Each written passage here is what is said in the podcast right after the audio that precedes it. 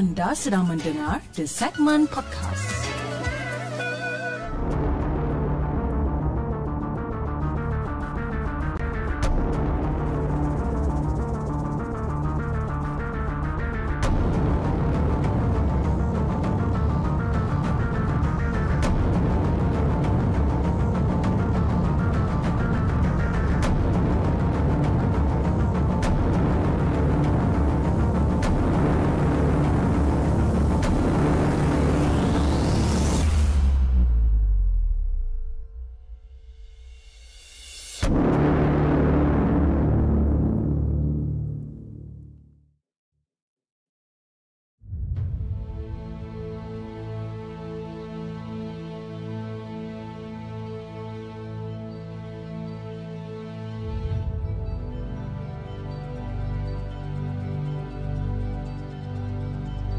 Hello guys, Assalamualaikum. Welcome back to the segment. Apa khabar guys? Saya harap anda semua dalam keadaan sihat dan hari ini 6 hari bulan Februari bertemankan saya sekali lagi dalam satu lagi rancangan Markas Puaka di mana kita akan berkongsikan tentang kisah-kisah seram yang telah dihantar ke The Segment dan juga yang mana yang telah kita ambil daripada blog-blog tempatan. Apa khabar guys? Okey, malam ni kita ada lebih kurang dalam 5 kisah yang saya nak ketengahkan tapi 5 kisah ni adalah daripada satu pencerita, okey ataupun daripada satu penulis. Sekejap lagi saya akan explain more uh, in regards to this particular story. Tapi sebelum kita mulakan rancangan kita pada malam ni, saya ingin mengucapkan ribuan terima kasih kepada anda yang dah hadir awal ke dalam rancangan Markas Puaka pada uh, pada malam ni kita ada Syamir, kita ada Nurul Hanis, kita ada Sukirman bin Sukijan, Windows Zip, Rafi Raf, Muhammad Amin, uh, Ina Ivory, Nuris, Kak Aina selaku moderator. Dan kita ada Queen Typo, kita ada Windows Zip, uh, Nurul Syafiqah selaku moderator juga. Kita ada Benex, dan kita ada siapa lagi ni? Muhammad Hazid, Ahmad Islahuddin, kita ada Mosimus, sahabat saya Mosimus. And then di saluran TikTok kita ada Kak Rashid Wardina, kita ada Afendi Gani, Akmal Lizam, Saidatul, Mami Aiden, and then kita ada KW, um, Muhammad Syafiq, Mrs. Spicy Hitam 69 daripada Brunei And then kita ada siapa lagi ni? Abang Udang. Ah, Abang Udang ni macam nama dia. Lara Sofia pun ada juga. Alhamdulillah. Okey.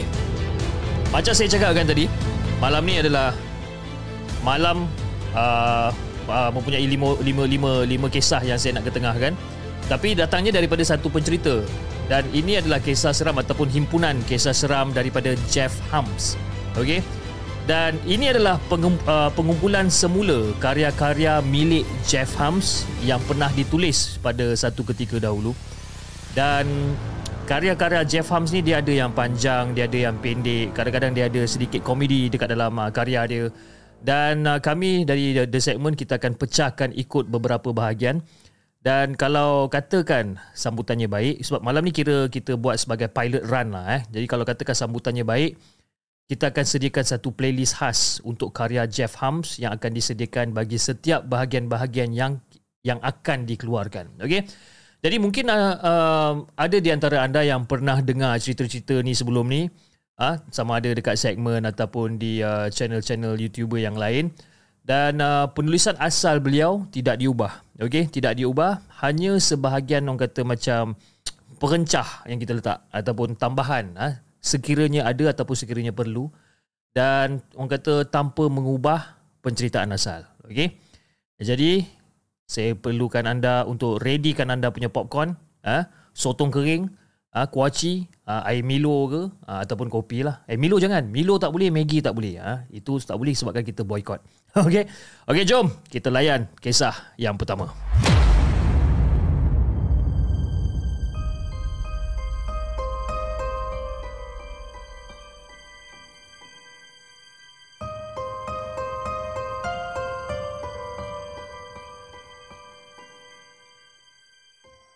Adakah anda telah bersedia untuk mendengar kisah seram yang akan disampaikan oleh hos anda dalam Markas Puaka? Assalamualaikum dan salam sejahtera kepada semua peminat kisah seram. Dan kesemua kisah seram yang bakal diceritakan adalah berdasarkan kisah benar pengalaman aku uh, yang berdepan dengan dunia paranormal ni. Dan Aku nak minta maaf kalau katakan nama-nama orang dekat dalam kisah ni menyentuh sensitiviti mereka yang masih hidup ataupun yang telah meninggal dunia. Jadi seperti episod-episod yang sebelumnya, episod di bawah ini juga based on my real story ataupun based on my real experience, paranormal experience sebenarnya. Dan aku cuma nak bercerita benar, kan? Tak lebih daripada tu. Jadi selain daripada tu, sekiranya ada penceritaan yang pernah diceritakan sebelum ni, aku nak memohon maaf sangat-sangat. Jadi izinkan guys untuk aku bercerita.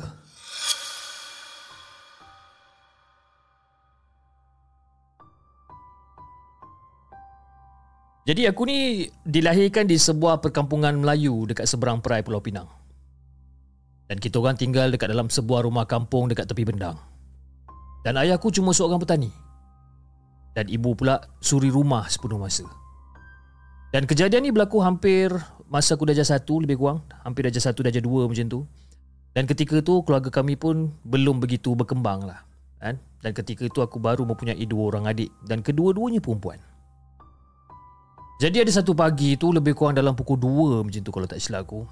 Aku rasa macam aku nak pergi ke toilet, aku nak buang air kecil. Jadi untuk pergi ke toilet ataupun untuk pergi ke bilik air ni aku perlu melalui dapur. Dan dapur tu pula gelap gelita lah. Ha, disebabkan kita orang ni dah, dah biasa tidur dengan lampu tu semua tu tutup. Kan? Kecuali lampu dekat ruang tamu. Jadi bila dah sampai dekat bahagian dapur, diterangi sedikit dengan cahaya sama ruang tamu ni Secara tiba-tiba aku ternampak bayang seorang wanita berdiri membelakangi aku dekat tempat ibu selalu memasak. Aku nampak perempuan ni. Dan dia ni, gelagat dia. Beberapa kali dia bergerak dan menunduk seperti seolah-olah sedang menyalakan api dapur tau. Dia macam tengah tunduk kan. Jadi pada mulanya aku ingatkan macam mak aku. Tapi bila aku tengok betul-betul aku amati betul-betul, dia adalah seorang wanita tua yang semua rambut dia tu putih melepasi bahu dan dalam keadaan yang kusut masai. Jadi bila aku sedar yang perempuan tu bukan mak aku, aku berundur sekejap dan aku cepat-cepat ha, lari balik ke bilik mak aku dan aku kejut mak aku daripada tidur. Dan aku pun bagi tahulah. Aku bagi tahu mak aku yang aku nak ke bilik air. Mak, mak. Mak bangun mak, aku nak pergi bilik air lah mak. Alah, kau ni. Nak pergi bilik air, pergilah sendiri. Mak, takutlah mak. Mak teman lah mak. Jadi pada waktu tu ibu aku bangun sambil temankan aku pergi ke dapur. Ish, kamu ni. Ha? Takut pula. Selalu tak takut pun. Apa sebab malam ni tiba-tiba takut pula? Jadi sesampainya aku dengan mak aku dekat dapur, kelibat wanita tua berambut putih tu dah tak ada lagi dekat situ. Kemana dia menghilang sebenarnya? Dan siapa pagi-pagi buta? Ha? Siapa dia pagi-pagi buta dah berani ceroboh rumah orang? Jadi pada pada esok paginya tu, aku ceritakan kelibat yang aku nampak ni kat mak aku. Cerita punya cerita punya cerita betul mak aku cakap, "Eh, mana ada hantu? Hang ni mimpi kot. Mak aku cakap macam tu. Dan aku cuba untuk yakinkan ha, yakinkan mak aku dengan apa benda yang aku nampak, benda tu adalah real dan bukan mimpi. Ha? Aku cerita kat dia yang aku ke dapur dalam keadaan sedar pada waktu tu, bukan dalam keadaan mamai, dalam keadaan sedar aku ke dapur dan aku nampak wanita misteri tu betul-betul berada dekat depan aku. Jadi apa-apa hal pun aku bersyukurlah. Aku bersyukur kerana aku cuma melihat wanita tu daripada belakang. Sebenarnya, aku sendiri tak dapat nak bayangkan kalau katakanlah dia menunjukkan wajah sebenar dia.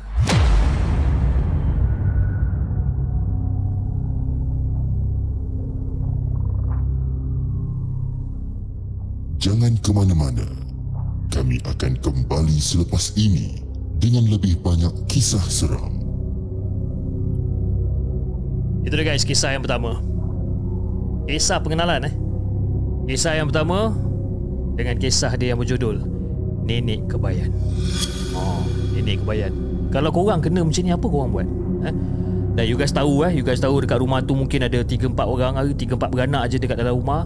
ha, Tiba-tiba nak pergi ke dapur Nak buat Milo contohnya Tiba-tiba perut rasa lapar Nak buat Milo kan Tapi tiba-tiba dekat dapur ada Seorang nenek tua tengah basuh pinggan ha, Apa korang buat sebenarnya kan Agak seram jugalah kan Okey, itu dia kisah pertama Nenek kebayan Jom kita bacakan Kisah yang kedua pula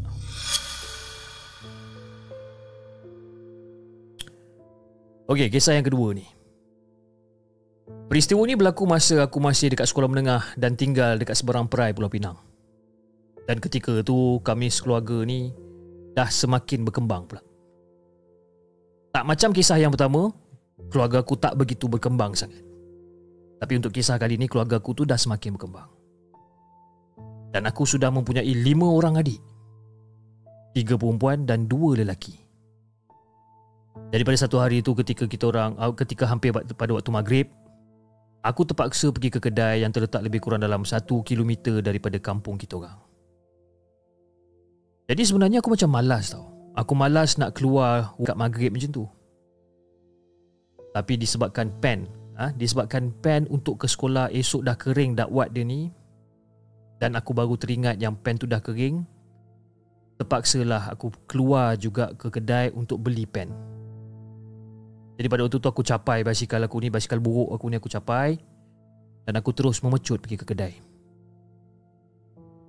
Jadi nak berikan uh, gambaran yang lebih jelas pada semua penonton. Untuk ke kedai, kita orang penduduk kampung terpaksa melalui satu kawasan sawah yang agak luas, Fiz. Agak luas.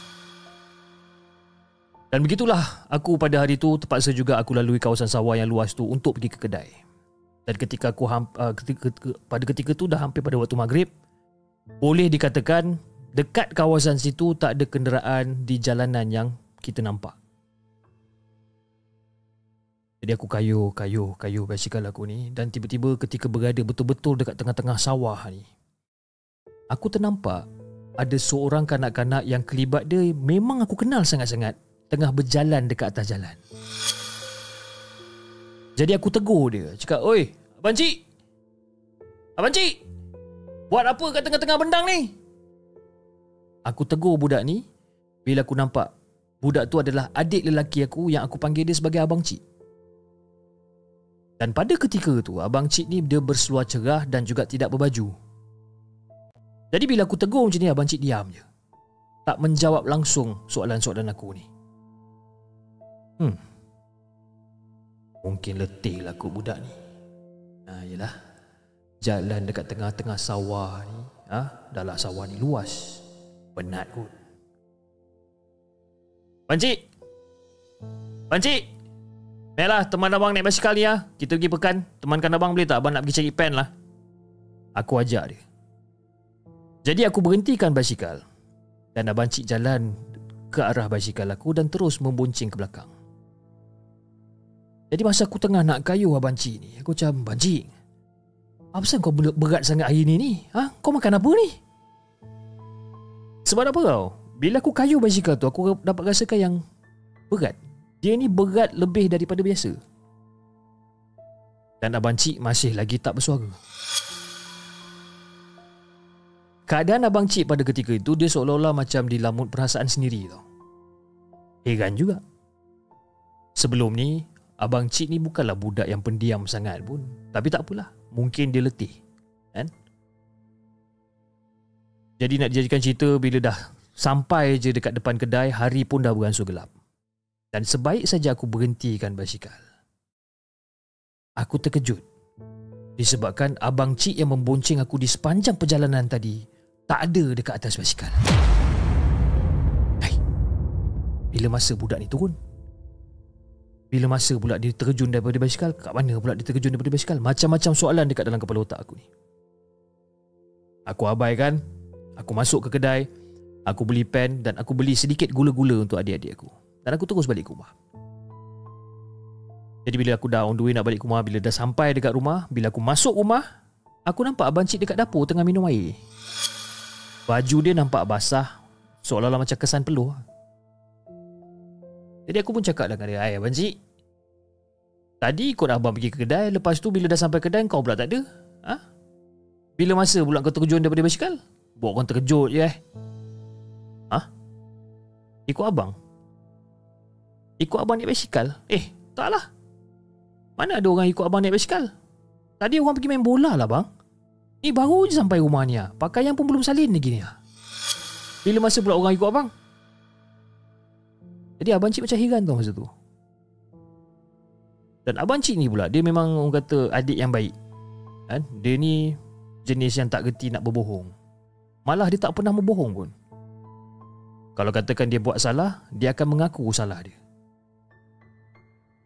Jadi pada waktu tu aku tengok je betul-betul muka banci ni. Ketika tu dia pakai baju cerah dan bersulah gelap. Dan baju dia ni banyak kesan peluh. Yalah, baru main bola kan. Seluar pun basah, kotor, ha? dengan bekas-bekas rumput. Mungkin abang cik jatuh daripada main bola kot katnya tadi. Tapi berbeza pula dengan pakaian abang cik dengan budak yang memboncing basikal aku tadi. Budak yang memboncing basikal aku ni sebiji macam abang cik. Cumanya dia tak berbaju dan memakai seluar cerah warna seperti warna putih bersih. Eh, hey, Bancik. Kalau kau katakan kau baru balik main bola ni, habis siapa yang ikut abang tadi? Entah. Hantu kot. Hari tu ayah Mak Hassan pernah jumpa ada budak duk main dekat dalam benda lepas maghrib.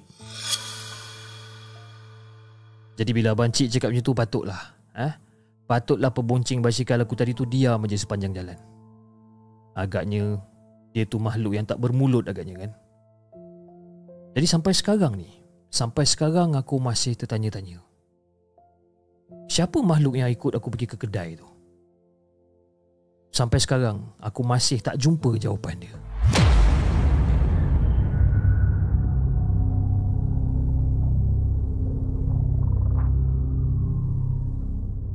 Jangan ke mana-mana kami akan kembali selepas ini dengan lebih banyak kisah seram.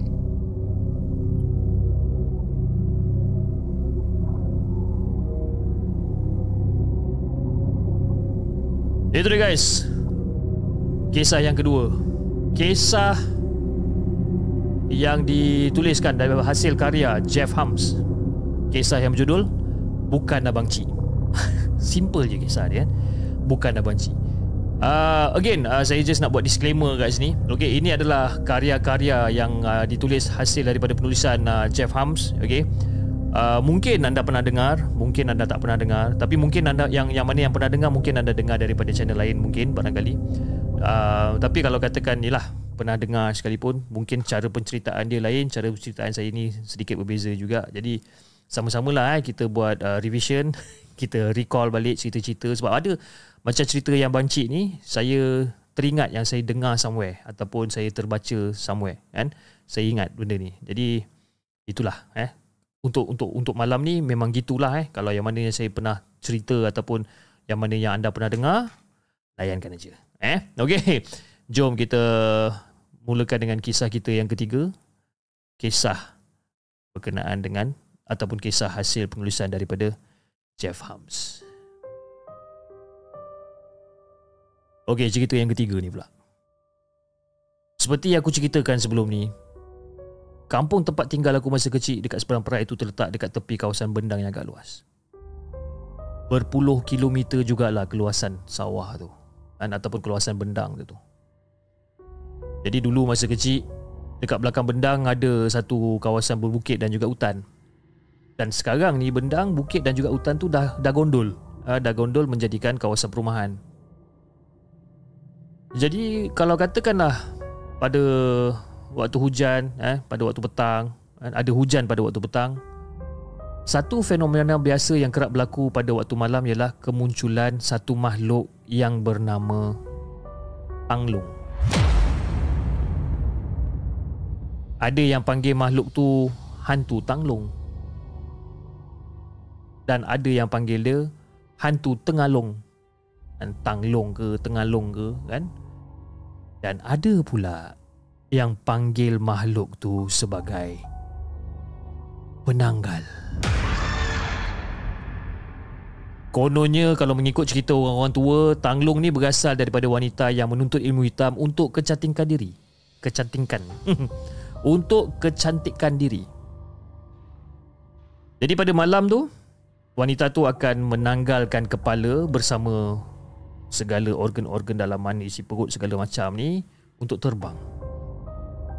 Jadi pada bahagian pinggang hingga ke perut, Tanglong ditinggalkan dekat rumah. Jadi dengan urat perut yang berjuntayan ni, wanita itu akan bertebangan sebagai hantu Tanglong. Kerana kebolehan wanita itu menanggalkan separuh jasadnya untuk terbang, maka hantu Tanglong tu orang-orang kita kenali sebagai penanggal. Jadi itu cerita cerita-cerita orang tua lah. Eh? Cerita-cerita orang tua tentang asal usulnya hantu Tanglong ni. Entah betul entah tidak tak tahulah aku. Tapi yang pastinya hantu Tanglong ni memang wujud. Aku sendiri bukan sekali tapi berpuluh kali aku pernah nampak masa kecil-kecil dulu. Now, mesti korang tertanya kan, kenapa hantu Tanglong ni kerap dijumpai pada waktu malam selepas, uh, selepas hujan? Lepas hujan ha? Lepas hujan Kebiasaannya banyak katak yang akan muncul dekat bendang Kerana biasanya katak-katak akan keluar untuk mengawan pada waktu malam Dan hantu tanglung ni pula Ataupun penanggal ni memang suka makan katak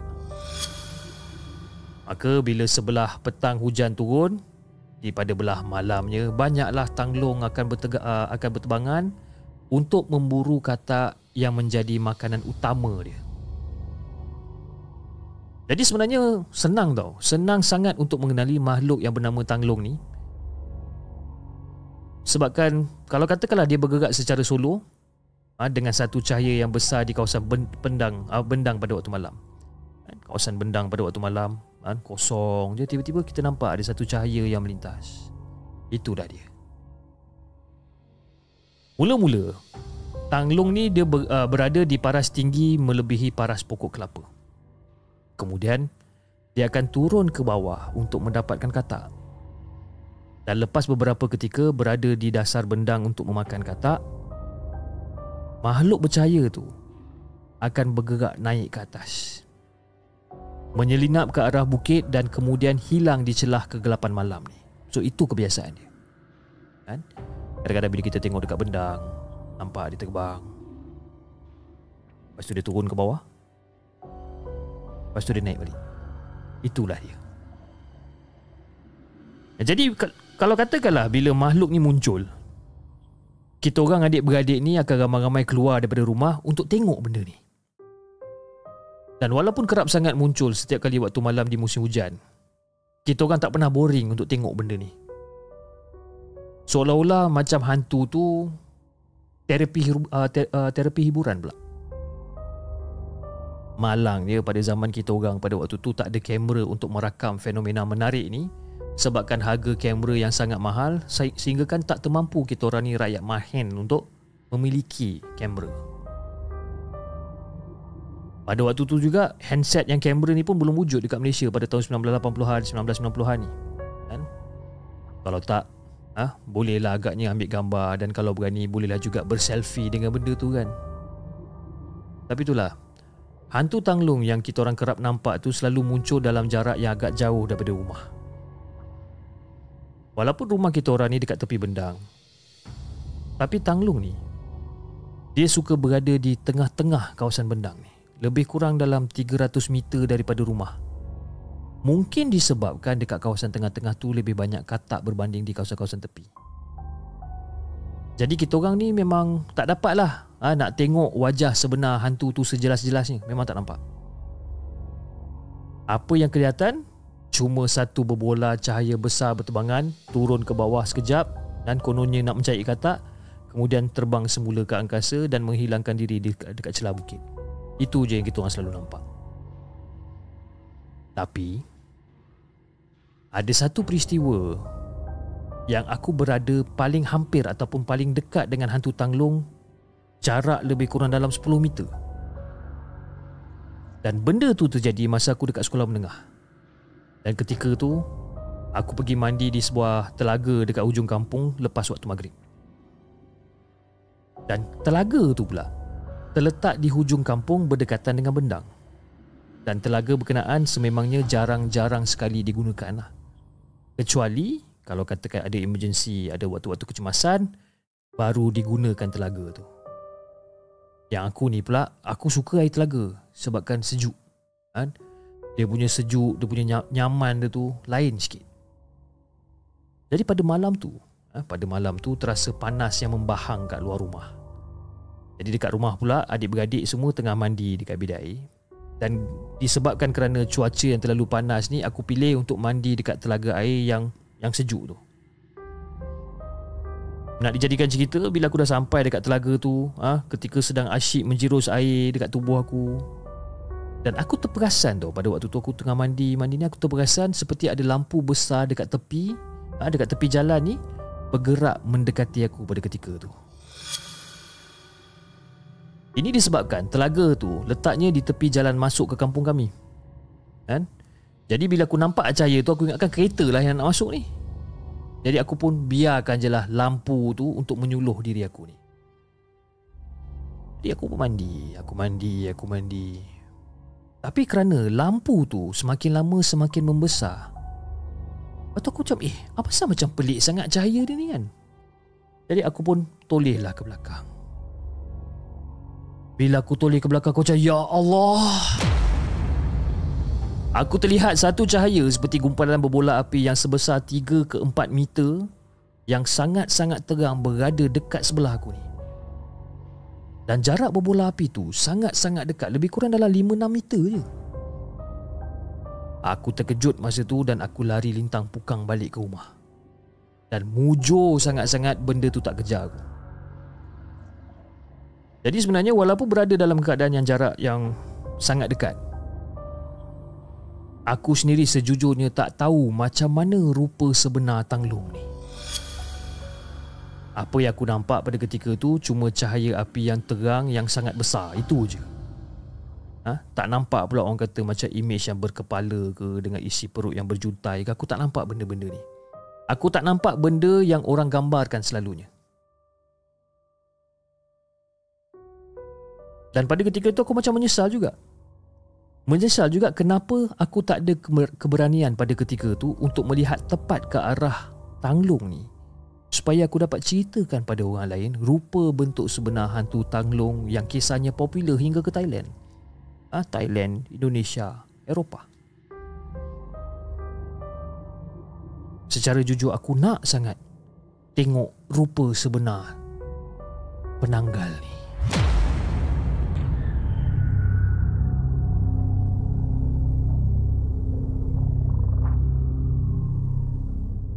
Jangan ke mana-mana kami akan kembali selepas ini dengan lebih banyak kisah seram.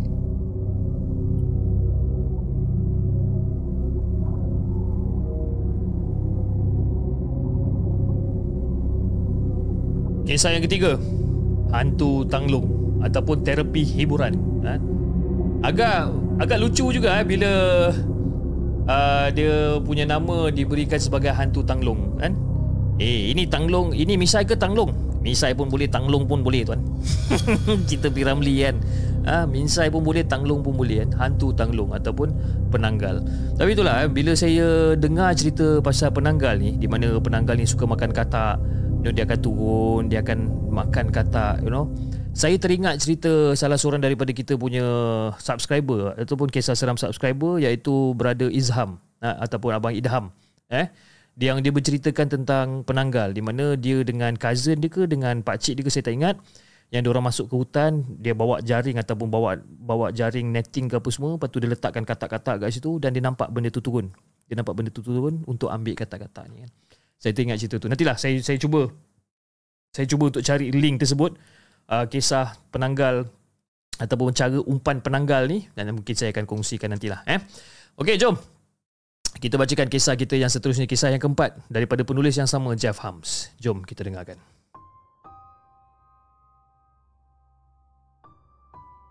Okey, kisah yang seterusnya ni.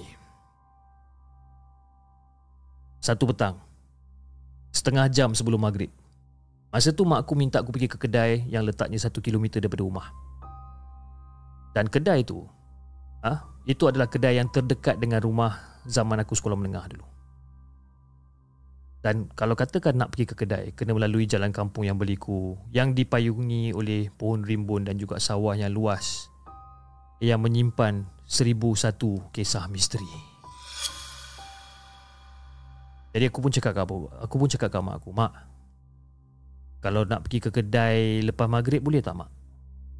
Hai, kau ni Mak nak masak gulai ni garam dah habis. Kena pi lah juga kedai tu ha. Dan ibu aku tu Dia macam mengarah aku macam komander kan? Macam komander tentera pun dia juga. Lepas tu dia sambung lagi.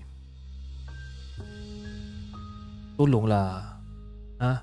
Pergi kedai Pergi beli garam. Lagi pun ada setengah jam lagi ni lah ha, 10 minit pergi 10 minit balik kan? Ada lagi 10 minit kat rumah sebelum maghrib. Pergilah. Jadi bila mak aku cakap macam tu aku pun tanpa belengah aku capai aku aku capai basikal rally aku ni yang made in England ni ha, dan bagai Azizul Hasni aku terus memecut laju pergi ke kedai. Jadi bila sampai je dekat jalan raya aku nampak kereta bersusun dekat atas jalan. Jam lah pula kan. Padahal pekan kecil kita orang ni memang jarang sangat kalau traffic jam. Jadi aku pun kayuh lah. Aku kayuh basikal aku dekat celah-celah kereta yang tengah beratur panjang ni. Bila aku kayuh-kayuh dan secara tiba-tiba aku ternampak ada sekujur tubuh budak kecil atas jalan yang seolah-olah macam separuh sedar tu. Aku nampak tubuh budak kecil ni. Dan tak jauh daripada tu kelihatan sebuah motor bersama penunggang dia juga yang terbaring dekat atas jalan. Aku macam aduh. Apa hal pula ni kan? Dan dalam masa yang sama aku terdengar juga ada suara perempuan terisak-isak. Mungkin mak budak tu kot. Lepas tu macam oi, accident ni patutlah jam. Jadi lama jugalah aku dekat kawasan kemalangan tu. Kan?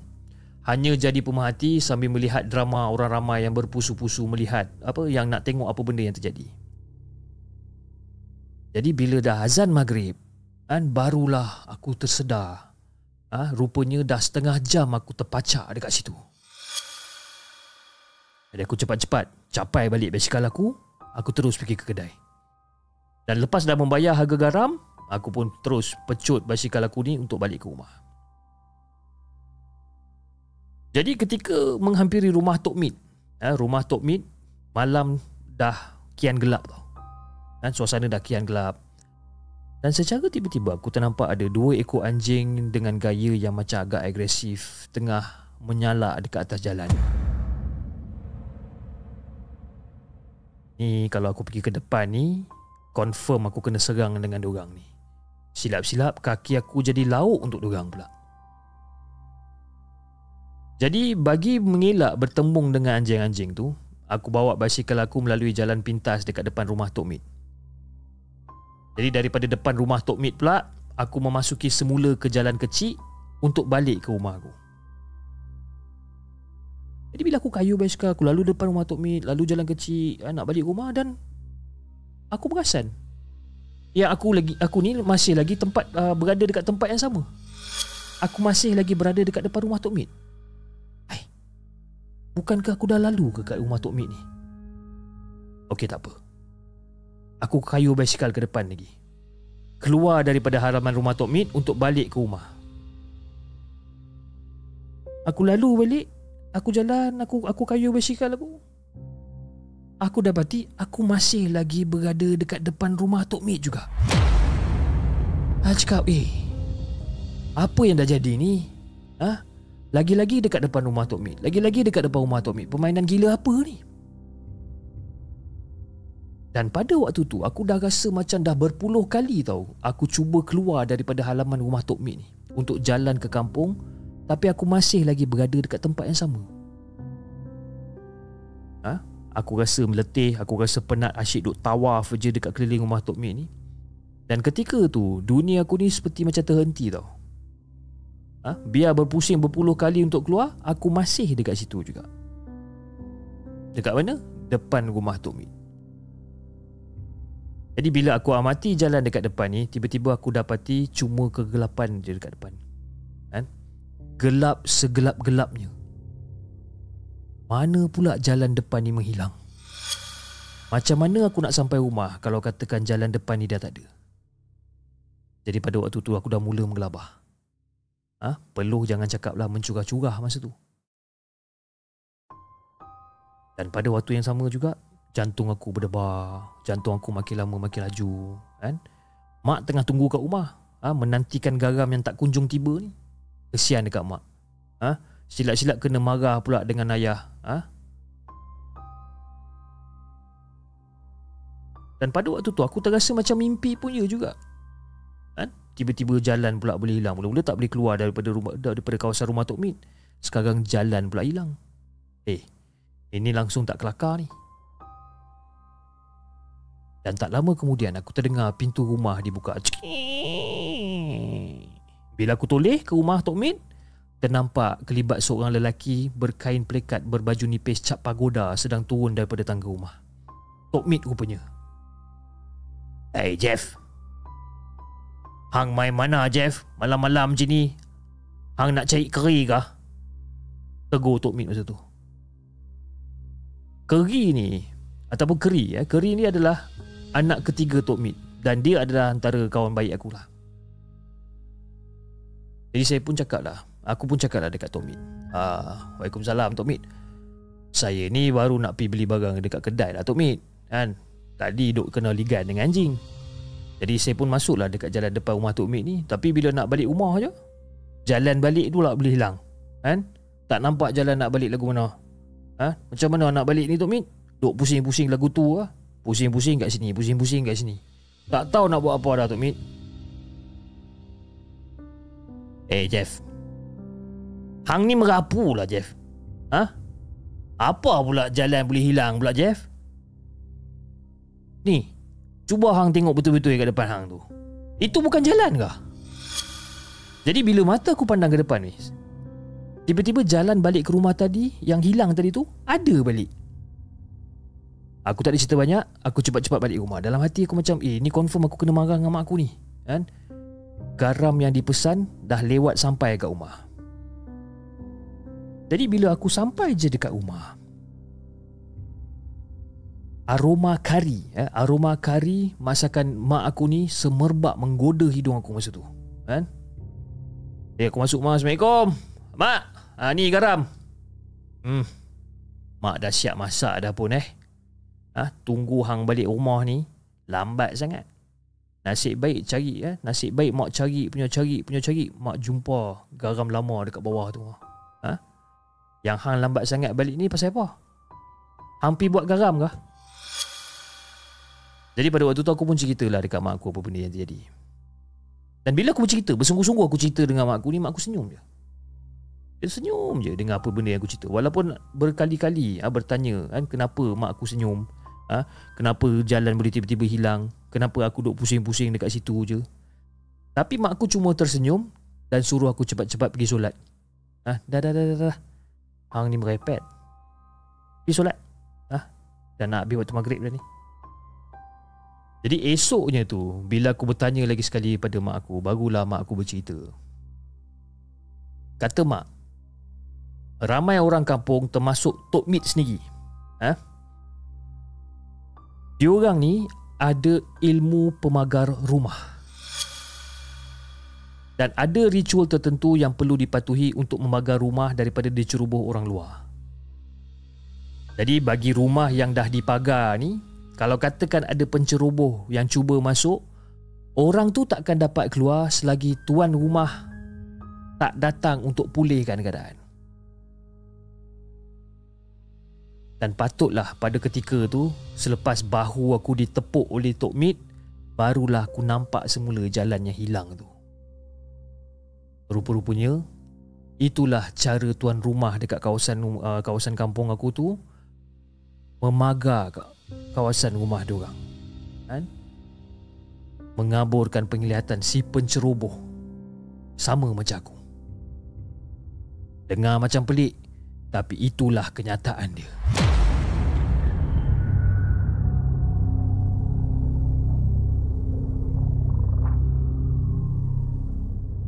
Jangan ke mana-mana. Kami akan kembali selepas ini dengan lebih banyak kisah seram.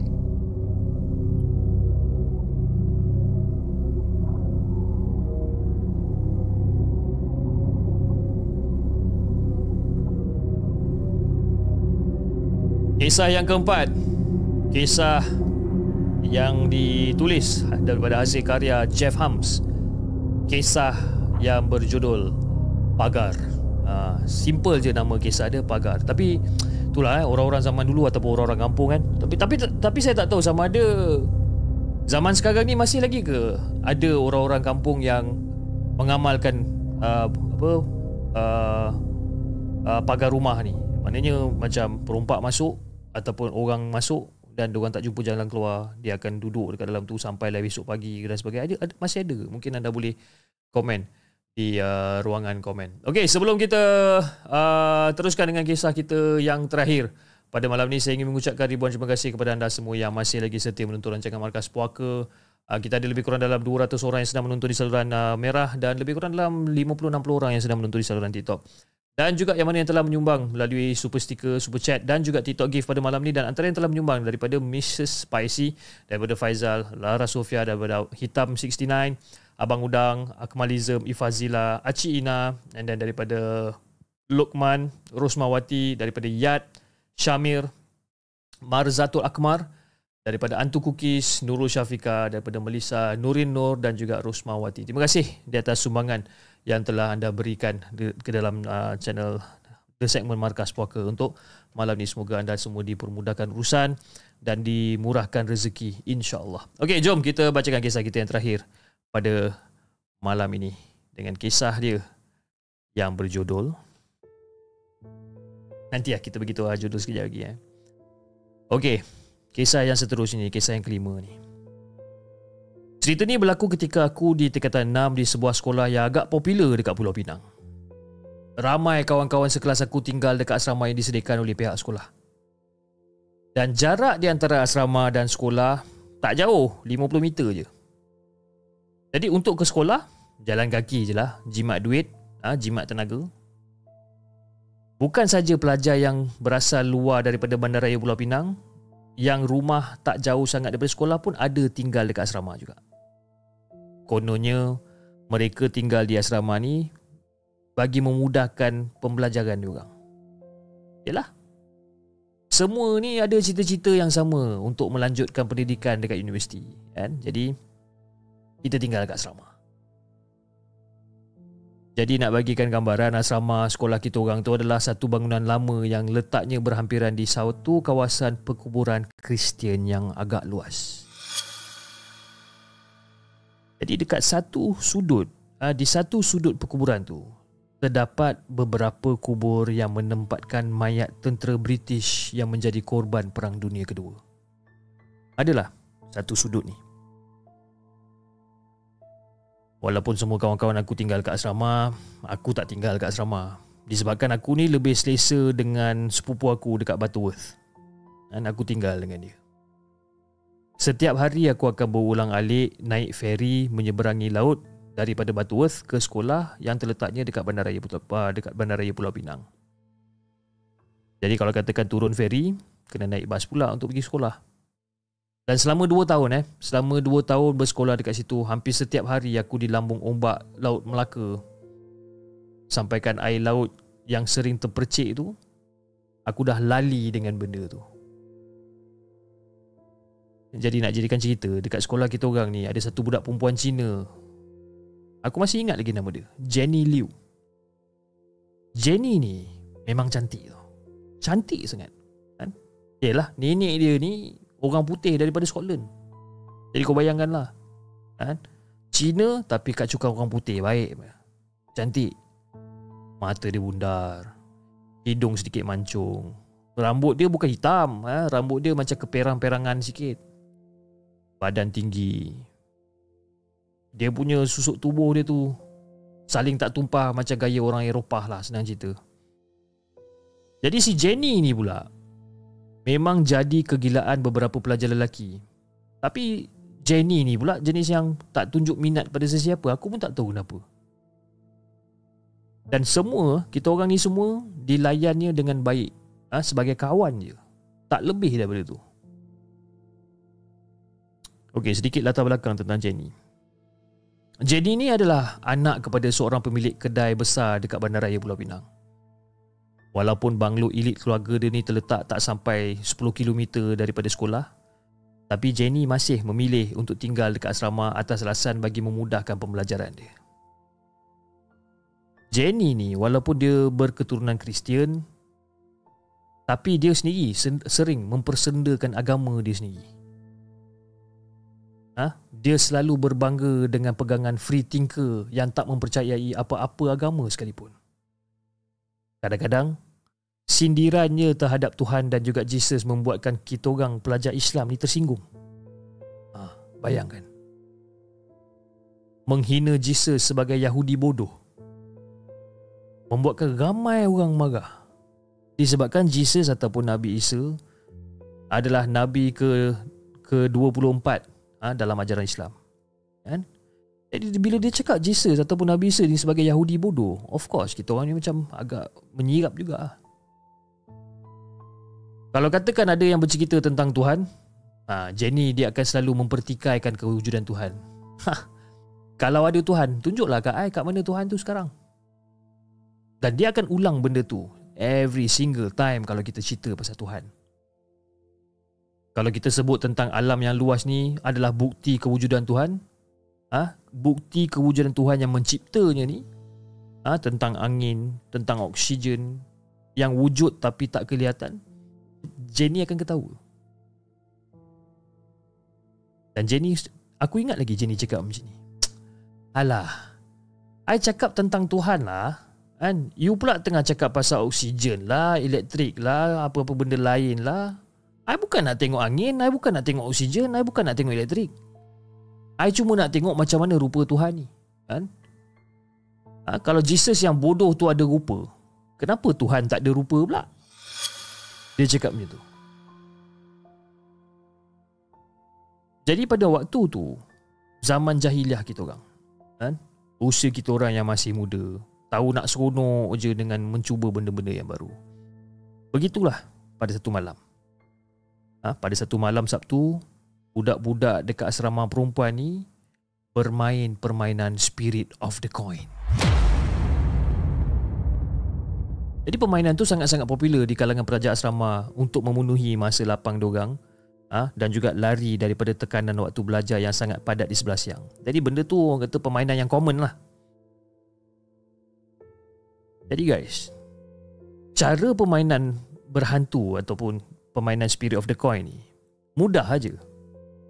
Yang pertama, kena sediakan wang shilling 20 sen ataupun 50 sen yang lama. Ha? Maksud lama tu adalah wang shilling yang dah tak pakai dan yang tak laku lagi pada zaman ni. Kan? Contohnya, duit shilling zaman Malaysia baru-baru merdeka yang menggunakan shilling British yang belakangnya ada gambar Queen Elizabeth. Ha, nak cari duit shilling lama ni bukannya senang. Sebab apa? Dah ramai yang tak simpan benda-benda ni. Jadi kalau tak, kalau katakan tak ada jalan lain, kenalah orang kata dapatkan benda tu dekat pasar karat dengan harga yang bukan murah. Itu yang pertama. Syarat yang kedua. Perlu sediakan kertas yang di dalamnya perlu ditulis huruf A sehingga Z, angka kosong, satu hingga ke sembilan untuk memudahkan roh tersebut untuk mencatatkan jawapan yang ditanya. Kemudian dekat penjuru ada tulisan yes, no dan juga home. Jadi seorang tukang catat diperlukan dalam permainan ni untuk mencatat apa aja yang dieja oleh roh yang dihubungi ni. Jadi kebiasaannya permainan kurafat ni akan melibatkan tiga ataupun empat orang dan kesemua pemain perlu meletakkan tangan di atas duit shilling yang diletakkan dalam ruangan yang bertulis home. Ada duit shilling dekat ruangan home, semua kena letak jari kat situ. Jadi kemudian ketua kumpulan akan menyeru roh tersebut dan spirit spirit of the coin please come to game bla bla bla bla bla. Aku dah tak ingat mantra dia macam mana. Dan tak lama lepas tu tiba-tiba wang yang dipegang bersama tu akan bergerak ke arah yes. Menandakan roh tu bersetuju untuk masuk ke dalam game untuk dimainkan. Dan lepas roh dah masuk dalam game, ah kita boleh berkenalan pula dengan dia. Jadi kebanyakannya budak-budak ni dia akan tanyalah nama roh tu apa, tarikh kematian apa, bila, punca kematian dia apa. Kan? Dan kebanyakannya roh yang datang ni menceritakan punca kematian mereka yang sungguh-sungguh tragis. Kena bunuh, kena langgar, mati lemas, mati bunuh diri, macam-macam lagi lah. Jadi lepas sesi berkenalan dengan roh tu settle, kita orang boleh tanya dia macam-macam lagi. Yang pelik, eh, yang paling pelik, semua jawapan termasuk rahsia diri seseorang biasanya dijawab dengan tepat. Hingga kan jika ada barang berharga yang hilang pun, roh ni akan bagi tahu dekat mana barang tu berada dan siapa yang mencuri dia dan kalau katakan kita cari memang kita akan jumpa balik. Hmm. Begitu hebatnya iblis ni. Ha? Pandai mereka berbuat baik dengan manusia bagi memesongkan akidah kita ni. Jadi bila dah boring dengan orang kata bermain dengan roh yang sesat tu, perlulah minta izin dia untuk menghantar dia pulang. Kan? Spirit spirit of the coin please go home dan sebagainya. Dan jika iblis tu bersetuju untuk pulang, duit shilling lama tu akan digerakkan dan diberhentikan uh, uh, uh, dia akan digerakkan dan dia akan berhenti di home. Tapi yang menjadi masalahnya sekarang bila iblis tu tak nak balik. Bila suruh dia balik, dia gerak pergi no.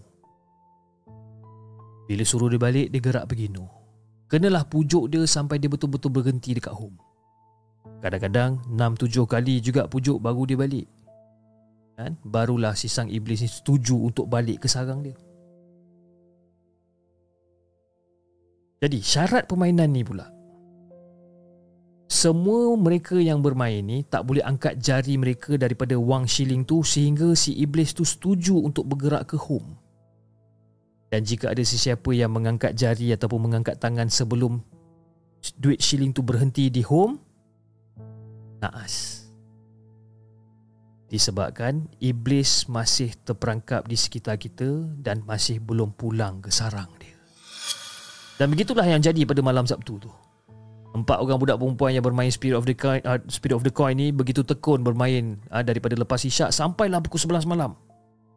Lebih kurang dalam 2 jam setengah, 3 jam. Jadi oleh disebabkan dah masuk pukul 11 malam, pelajar-pelajar perempuan tu dah mula jem. Jadi dia orang bercadang untuk berhentikan permainan tu. Dah banyak rahsia mereka dan juga kawan-kawan mereka dekat luar sana dah dibuka oleh sang iblis ni. Ha? cukuplah malam tu. Jadi disebabkan dah jemu bermain ni Dia orang minta untuk roh tu untuk pulang ke sarang dia Tapi Berpuluh-puluh kali diminta Roh tu masih tak nak ke Kotak home Masih tak nak ke sana dan benda tu setiap kali tanya, setiap kali suruh dia balik, dia akan tetap memberi jawapan yang sama. No. No dan no. Menandakan dia tak nak balik.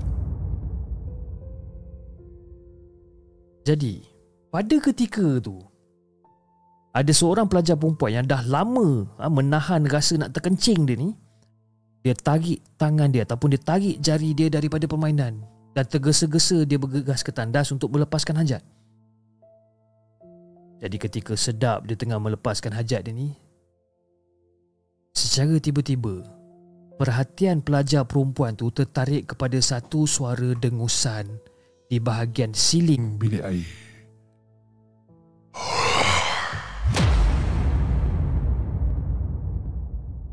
Jadi bila bila perempuan tu pandang ke atas, pelajar tu menjerit sekuat hati. Satu wajah hodoh yang bermata merah berambut panjang mengurai sedang melekat dekat siling bilik air sambil menjeli lidahnya sepanjang satu meter ke arah pelajar tersebut. Tercungap-cungap pelajar ni ha? Tercungap-cungap dia berlari balik ke bilik Bagi tahu balik kawan-kawan dia Apa benda yang dia nampak Tapi bila dia cakap Budak-budak lain semua ketawakan dia Alah Tak payah takut lah Perasaan aja tu ha? Aku dah duduk sini Dah masuk tahun kedua lah ha? Aku siap main lagi benda-benda ni lah Aku tak pernah jumpa pun hantu-hantu ni Dan itu ada kata-kata diorang lah kan? Tapi tak lama kemudian perkara yang lebih buruk berlaku pada malam tersebut. Secara tiba-tiba, meja study dekat bilik diorang bermain ni, ha, bermain bermain Spirit of the Coin ni, meja tu bergerak. Bergerak Almari seperti dia angkat ke udara dan nota-nota dekat atas meja habis bertebangan bagaikan ditolak oleh kipas helikopter ni. Semua terabur. Jadi jeritan pelajar-pelajar dekat bilik tu mengejutkan semua pelajar-pelajar dekat bilik lain. Dan akhirnya, seorang ustaz terpaksa dipanggil dan mujurlah ustaz tu berjaya memulihkan gangguan tu. Tapi kejadian tu tak henti kat situ je tau. Jenny dan dua rakan dia ni. Jenny dan dua rakan dia ni tinggal di sebuah bilik dekat tingkat bawah. Betul-betul di bawah bilik pelajar-pelajar yang diganggu mainan hantu Spirit of the Coin ni. Jadi pada malam tersebut hanya tinggallah Jenny dan juga Lily dekat dalam bilik dan seorang lagi rakan dia orang nama Katie balik kampung sempena dua hari cuti hujung minggu. Jadi kira-kira lebih kurang dalam pukul 3 pagi. Ha, jadi terbangun daripada tidur dalam cahaya sama lampu jalan yang masuk ke dalam bilik ni dan tiba-tiba mata Jenny ni dia terpandang seorang wanita berbaju putih dan juga berambut panjang sedang berada, uh, sedang berada di hujung katil Katie membelakangkan Jenny. Jadi Jenny masa nampak benda ni dia macam yakin lah. Dia yakin yang rakan asa asrama ni cuba untuk mempermainkan dia ni. Ha? Tentu selepas peristiwa kerusi dan juga almari bergerak dekat tingkat atas yang baginya sesuatu yang melucukan. Ha? Rakan-rakannya ingin membuatkan satu lagi joke terhadap dia. Eh, macam jadi nampak je lantak kau lah. Jadi terus, ha? teruskan tidur dia. Dia tak nak layan permainan bodoh kawan-kawan dia ni. Ha? Permainan bodoh kawan-kawan dia. Tapi selepas beberapa minit kemudian, permainan di sebelahnya itu semakin melampau. Ha? Permainan di sebelah Jenny itu semakin melampau apabila perempuan berambut panjang tu mula menggoyangkan badan dia. Goyangkan badan dia. Jadi si Jenny ni bila nampak perempuan ni duk goyang badan dia kiri kanan kiri kanan ni, ha, dia ni dah mula geram ah dengan permainan benda ni kan. Ha? Nak kacau orang tidur je. Jenny bangun. Jadi bila Jenny bangun, dia pun bergeraklah ke arah perempuan berambut panjang tersebut dan tepuk belakang dia ni. Pak! Dia tepuk kan. Eh, hey, you don't play with me ah. Ha? I can play better than you, you know. Si Jenny sergah benda ni. Kan? Dia sergah benda ni dengan kuat sehingga kan kawan dia yang Lily yang tengah tidur dekat tingkat tingkat atas katil double decker ni ha, terbangun. Dan bila Jenny cakap macam tu, perempuan berambut panjang tu memalingkan muka dia ke arah Jenny. Jadi bila dia palingkan muka dia tu, satu wajah hodoh yang belum pernah dilihat ha, dengan mata yang megah Muka dipenuhi dengan tumpuk darah dan gigi yang hampir terkeluar ni memandang tepat ke arah Jenny. Jadi bila Jenny nampak, oh my god. Oh, macam tu lah kurang eh. Oh my god. Cakap. Dan jadi si Jenny ni menjerit sekuat hati. Dan barulah dia sedar yang benda tu bukanlah permainan daripada kawan-kawan dia. Dan lembaga berambut panjang tu ha, berambut panjang yang berwajah hodoh ni buat beberapa ketika dia seolah-olah terapung di udara. Dan dia ketawa dengan kuat.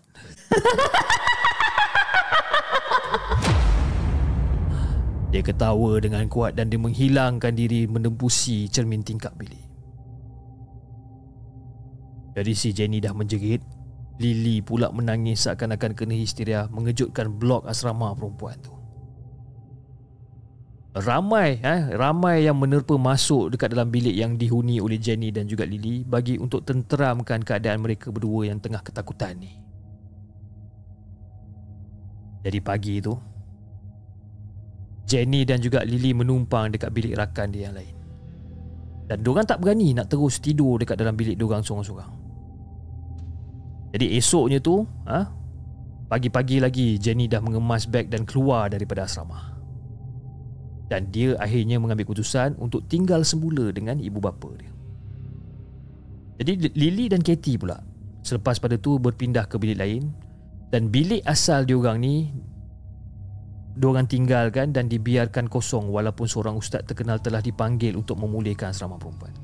Tak ada siapa-siapa berani berpakai bilik itu.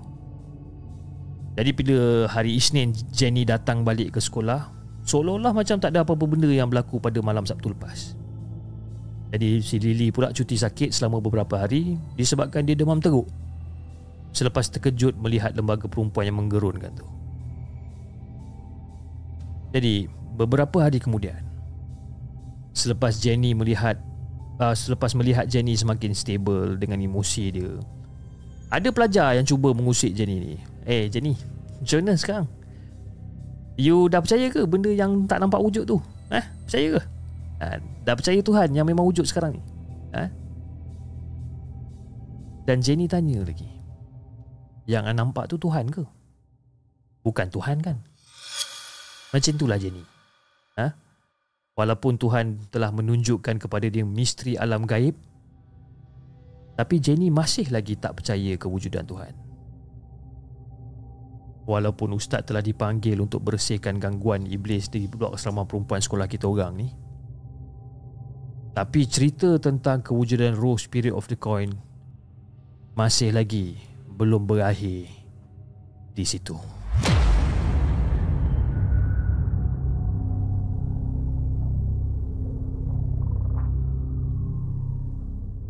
Jangan ke mana-mana. Kami akan kembali selepas ini dengan lebih banyak kisah seram.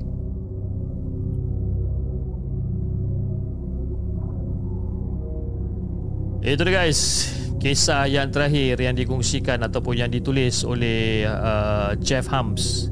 Spirit of the Coin bahagian yang pertama. Uh, Kita ada sambungan untuk bahagian yang kedua Di episod yang akan datang insyaAllah. Terima kasih kepada uh, Queen Typo Di atas sumbangan yang telah diberikan melalui super sticker Di saluran merah. Okay Uh, saya rasa itu saja guys untuk malam ni. Kita uh, kita dah berkongsikan 5 kisah daripada himpunan kisah seram uh, Jeff Hams. Uh, jangan buka hijabku episod yang pertama. Okay. Malaysian uh, paranormal horror story. Okay. Dan uh, macam saya katakan tadi ini adalah pengumpul apa pengumpulan semula karya-karya milik uh, Jeff Hams yang pernah ditulis pada satu ketika dulu. Dan uh, karya Jeff Hams ada yang panjang macam tadi uh, cerita Spirit of the Coin tu macam agak panjang dan ada yang pendek ada yang komedi kan dan uh, kita di uh, di uh, di, di segmen kita akan pecahkan ikut beberapa bahagian lah eh. Kalau katakan sambutan untuk uh, himpunan kisah uh, Jeff Hams ni uh, sambutannya baik. Dan kita akan cuba untuk uh, buat play, playlist khas untuk Jeff Hams punya cerita yang akan disediakan bagi setiap bahagian-bahagian yang akan dikeluarkan okey?